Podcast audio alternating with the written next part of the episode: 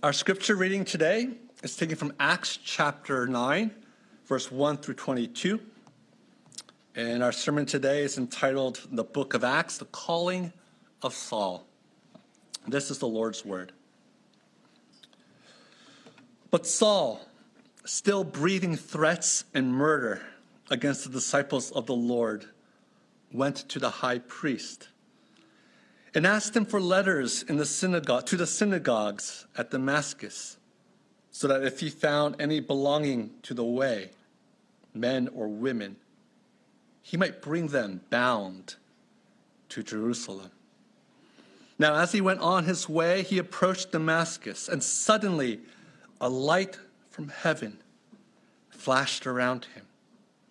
And falling to the ground, he heard a voice saying to him, Saul, Saul, why are you persecuting me? And he said, Who are you, Lord? And he said, I am Jesus, whom you are persecuting. But rise and enter the city, and you will be told what you are to do. The men who were traveling with him stood speechless, hearing the voice, but seeing no one. Saul rose from the ground, and although his eyes were open, he saw nothing. So they led him by the hand and brought him into Damascus. And for three days he was without sight, and neither ate nor drank. Now there was a disciple at, this, at Damascus named Ananias. The Lord said to him in the vision, Ananias, and he said, Here I am, Lord. And the Lord said to him, Rise and go to the street called Straight, and at the house of Judas, look for a man of Tarsus named Saul, for behold, he is praying. And he has seen in the vision a man named Ananias come in and lay his hands on him so that he might regain his sight. But Ananias answered, Lord, I have heard from many about this man, how much evil he has done to your saints at Jerusalem. And here he has the authority from the chief priests to bind all who call on your name. But the Lord said to him, Go, for he is a chosen instrument of mine to carry my name before the Gentiles and kings and the children of Israel. For I will show him how much he must suffer for the sake of my name. So Ananias departed and entered the house. And laying his hands on him, he said, Brother Saul, the Lord Jesus, who appeared to you on the road by which you came, has sent me so that you may regain your sight and be filled with the Holy Spirit. And immediately something like scales fell from his eyes, and he regained his sight. Then he rose and was baptized. And taking food, he was strengthened. For some days he was with the disciples at Damascus, and immediately he proclaimed Jesus in the, in the synagogue, saying, he is the Son of God. And all who heard him were amazed and said, Is not this the man who made havoc in Jerusalem? Of those who called upon his name? And has he not come here for this purpose, to bring them bound before the chief priests? But Saul increased all the more in strength and confounded the Jews who lived in Damascus by proving that Jesus was the Christ. May the Lord bless us in the reading of his holy word. Our God is an amazing God. His ways and his plans, none of us can fathom. We do not know from day to day what will occur even in our own lives. But the Lord has been gracious to reveal to you, first to the Jew, then to the Gentiles, the plan of salvation and the plan of all of history, that you may walk in it. The scriptures that we have today is that plan, is that roadmap. And our goal and our desire is simply to walk in that plan. This plan is a greater plan than simply graduating from high school, college, grad school, get married, have kids, be grandparents, and, and so forth and so forth. This plan is a plan that expands to all of eternity eternity past and eternity future. And you, by God's grace, have a place in it. And you, by God's grace, are known by Him by name. And that when we are with the Lord for all of eternity, we will be able to hear Him speak our name. Not as if He knew us all our lives, but because He has known us all our lives. And so it's incumbent upon us, knowing that this great plan has been revealed to us, knowing that we are already a part of it. It's incumbent upon us to understand how it is that we should live our lives today, is it not? And how it is that God has revealed himself through all of history. And to rejoice in what he's done in the past, rejoice in what he's doing now, and eagerly expect him to do great things in our future as well here in the book of Acts, we, we come to a turning point in redemptive history, the history of redemption, the history of how God has interacted with his people. Here in the book of Acts, Jesus has already gone, ascended up into heaven. And the question that people had was simply if Jesus is gone, how does the gospel go forth? Well, the answer was very simple salvation is the work of the triune God. Jesus went up so the Holy Spirit could come down, so that each and every one of us can have the Spirit in our lives. And the work of the Holy Spirit is for us not only to know that we're children of God, it's not only a personal thing, but here in the book of Acts, the purpose of the Holy Spirit is to send us out. And we see that first, salvation is to be spoken first to the Jews, then to Judea and Samaria, Samaria being sort of the half Jewish people, and then finally to the ends of the earth. And we see that God's plan for salvation includes all of us. Because that same Holy Spirit during Pentecost in the early chapters of Acts is the same Holy Spirit that works in you and works in me. This was an exciting time in church history. Thousands upon thousands of people are coming to know the Lord.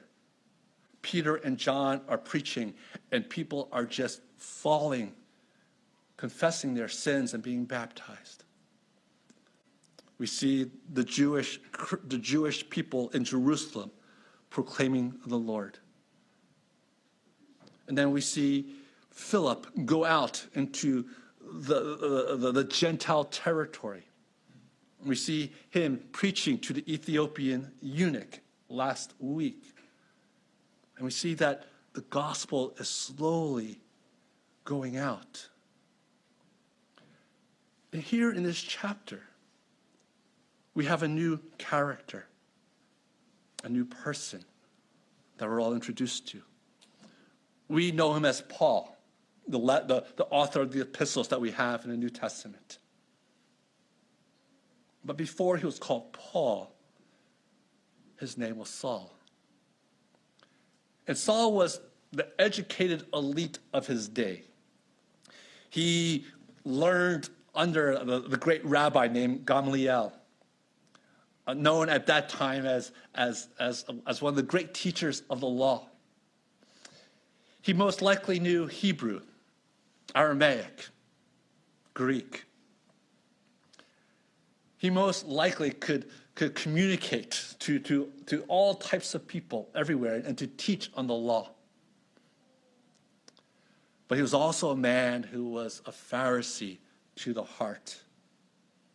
and that he knew the law well. And he wanted the law to be preeminent to all people. That it was the Torah, it was the teachings of the Old Testament, it was the teachings of the rabbis back then that was paramount and exclusive to knowing Yahweh God. And so, like, like the other leaders, he saw this new sect of people who came to know Jesus as a threat. They called them the way, uh, pejorative.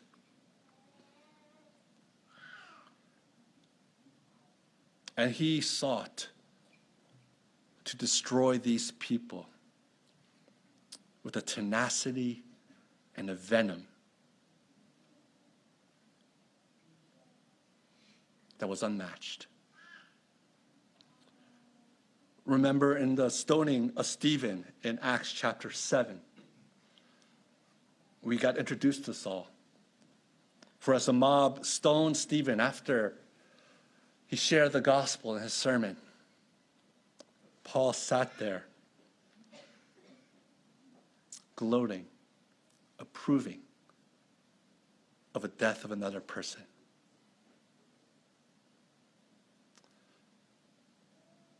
This was the man that God was going to call to take the next step from Philip. Remember, Philip was sent back towards Israel at the end of the last chapter. But Paul or Saul was being called now to go to the ends of the earth. Now, I know that some of you wish that you had a testimony like this. Some of you wish that you heard the voice coming from the heavens and someone saying, oh no, Phil, Phil, why are you persecuting me? and to know that that voice was the voice of the Lord. Some of you wish that we lived in a time where theophanies or appearances of God were still real. How many of us, if we saw a pillar of fire just appear here and a voice coming out of it, how, much, uh, how many of us would not get down on our knees and worship the living God?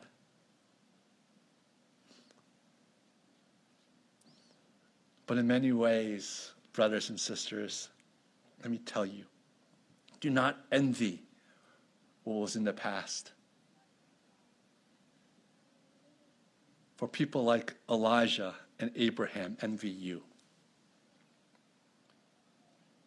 For they only had partial partiality of the Spirit, a sneak preview of the Holy Spirit. You had the Spirit in full you have God in you, that you may know him and worship him. But either way, Jesus makes ourselves known to us. And here, in the, theoph- in, in, in the audible voice, Paul hears the voice of the Lord saying, Saul, Saul, why are you persecuting me? And Saul responds very simply, Who are you? And he reveals himself, I am Jesus, whom you are persecuting.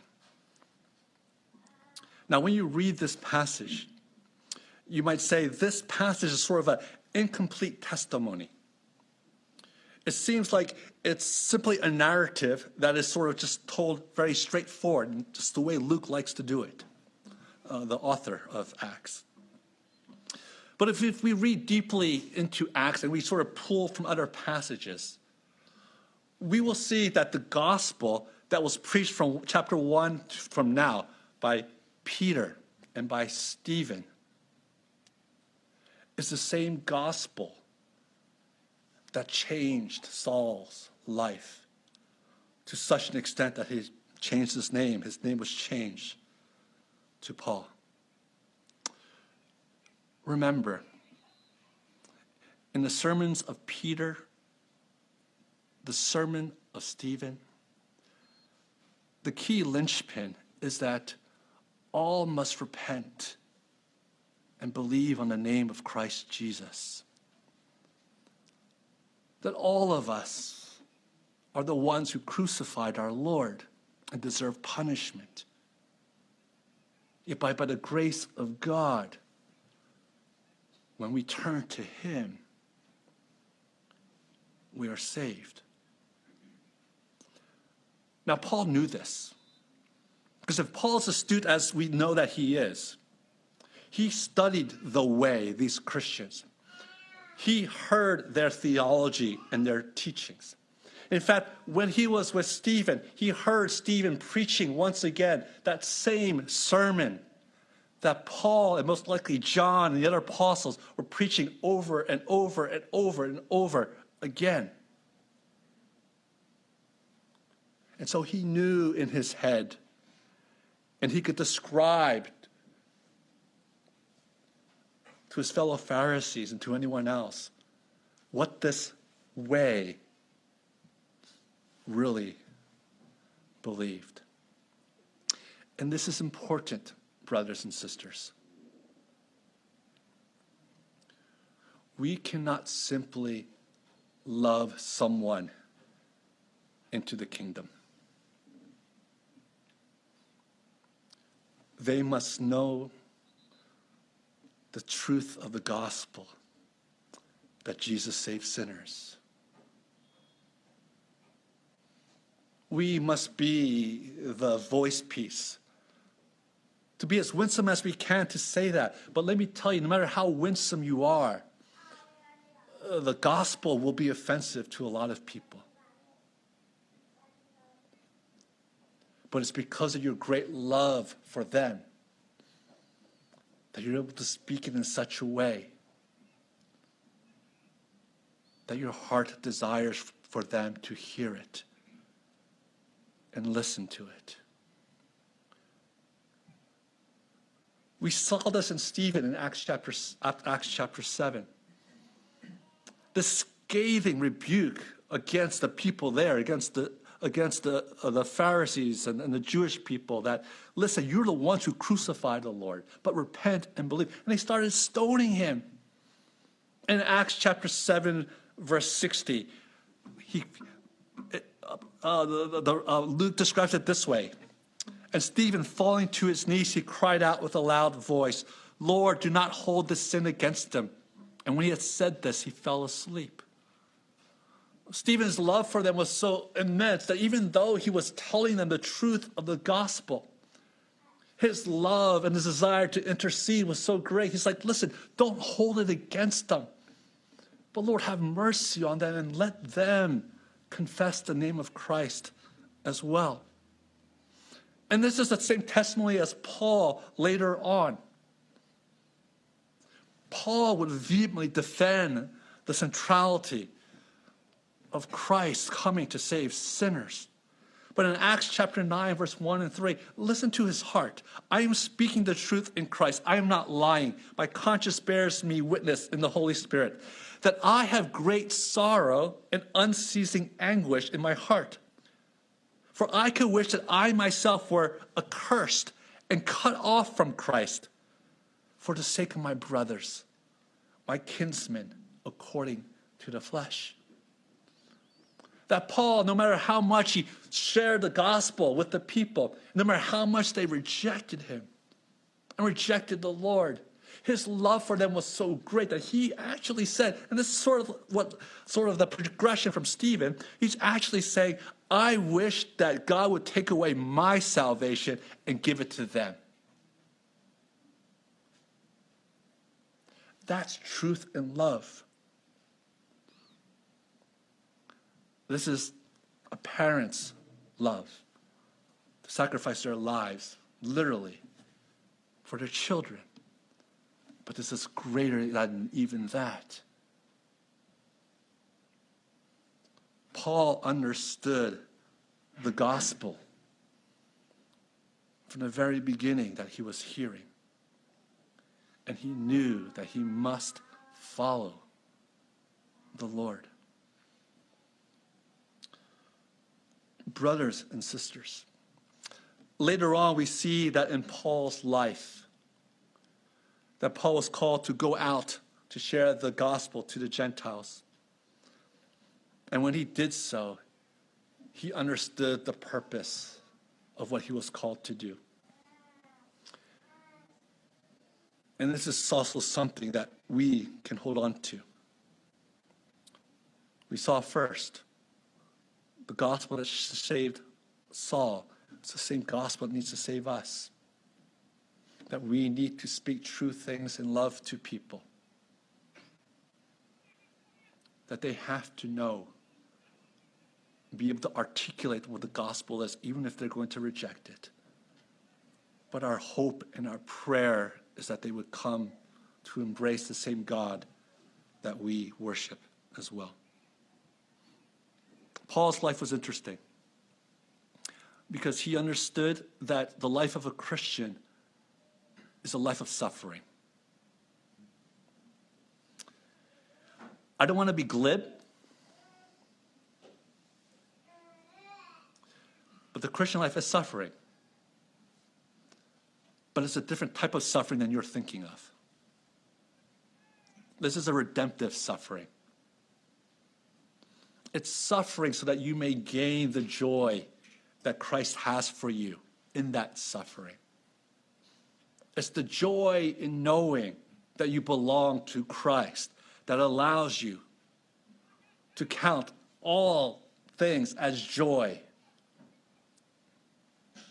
And it's the same thing that, that Paul understood as well as he continued on in his ministry. Paul understood rightfully that in order for him to continue to share the gospel after he's met the risen Lord, his job was not only to preach the truth, but to demonstrate the truth in the way he lives.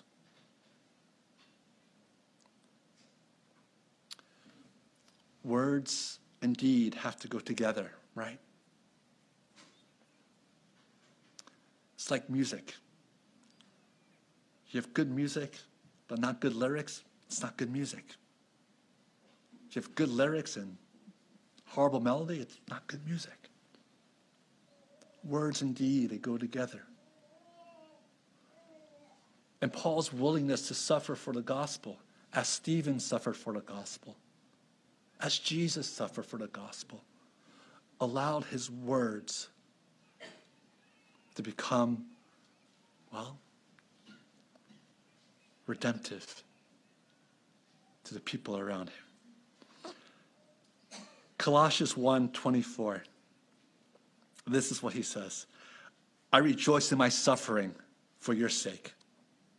And in my flesh, I am filling up what is lacking in Christ's affliction for the sake of his body, that is the church, of which I became a minister according to the stewardship from God that was given to me for you, to make the word of God fully known.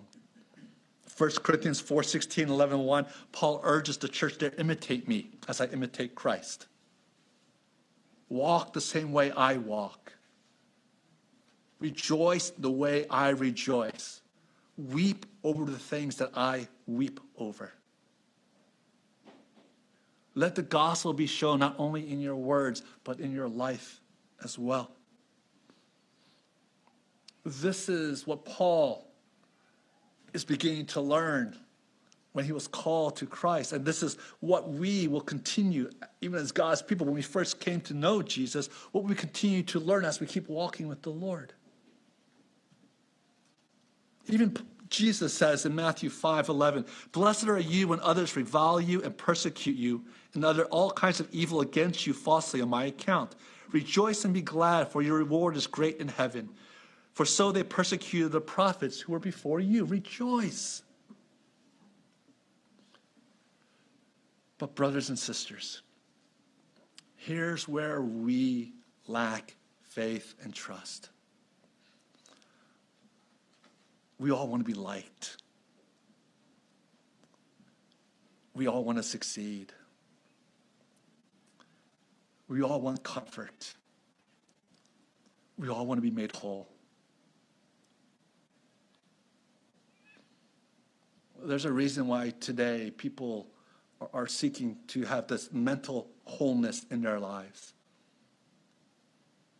Brothers and sisters, there's only so much that the world can do. This world is broken.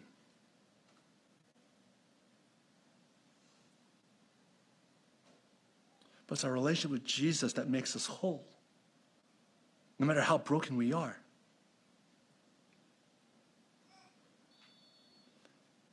If we allow ourselves to have that type of criteria, what it means to be a, a whole human being, my goodness, we will be either miserable ourselves or if we somehow attain it, we will look down on so many people. Why? Because everyone is miserable, everyone has issues. But it's our relationship with Christ that makes us whole. When you come to know the Lord Jesus Christ, your world changes. Christ Himself becomes everything to you. And you are willing to go to the depths of suffering for Him. Because you know if you suffer for Him, the resources of heaven will be poured down upon you, and the comforts of heaven will be there for you as well. But if we suffer for our own sake, for our own desires, then we're like Simon the sorcerer in Acts chapter 6. We want Jesus for what he can do for us. We want Jesus to demonstrate power as Simon the sorcerer desired. But for you who know the Lord,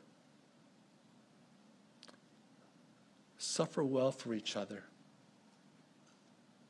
Open your hearts to each other and walk with Him. One point of application to this. We have a new member with um, Izzy, Isabella.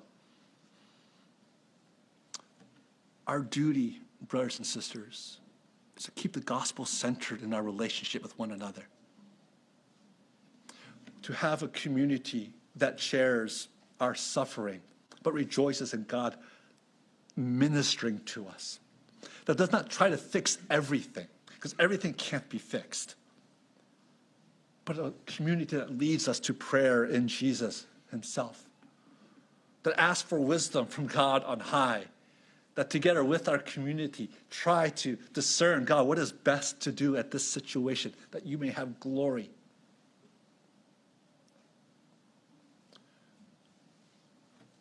a Christian on an island will wither and die. If COVID has taught us nothing, is that COVID has given us permission, unfortunately, to look deep inside ourselves and see everything wrong.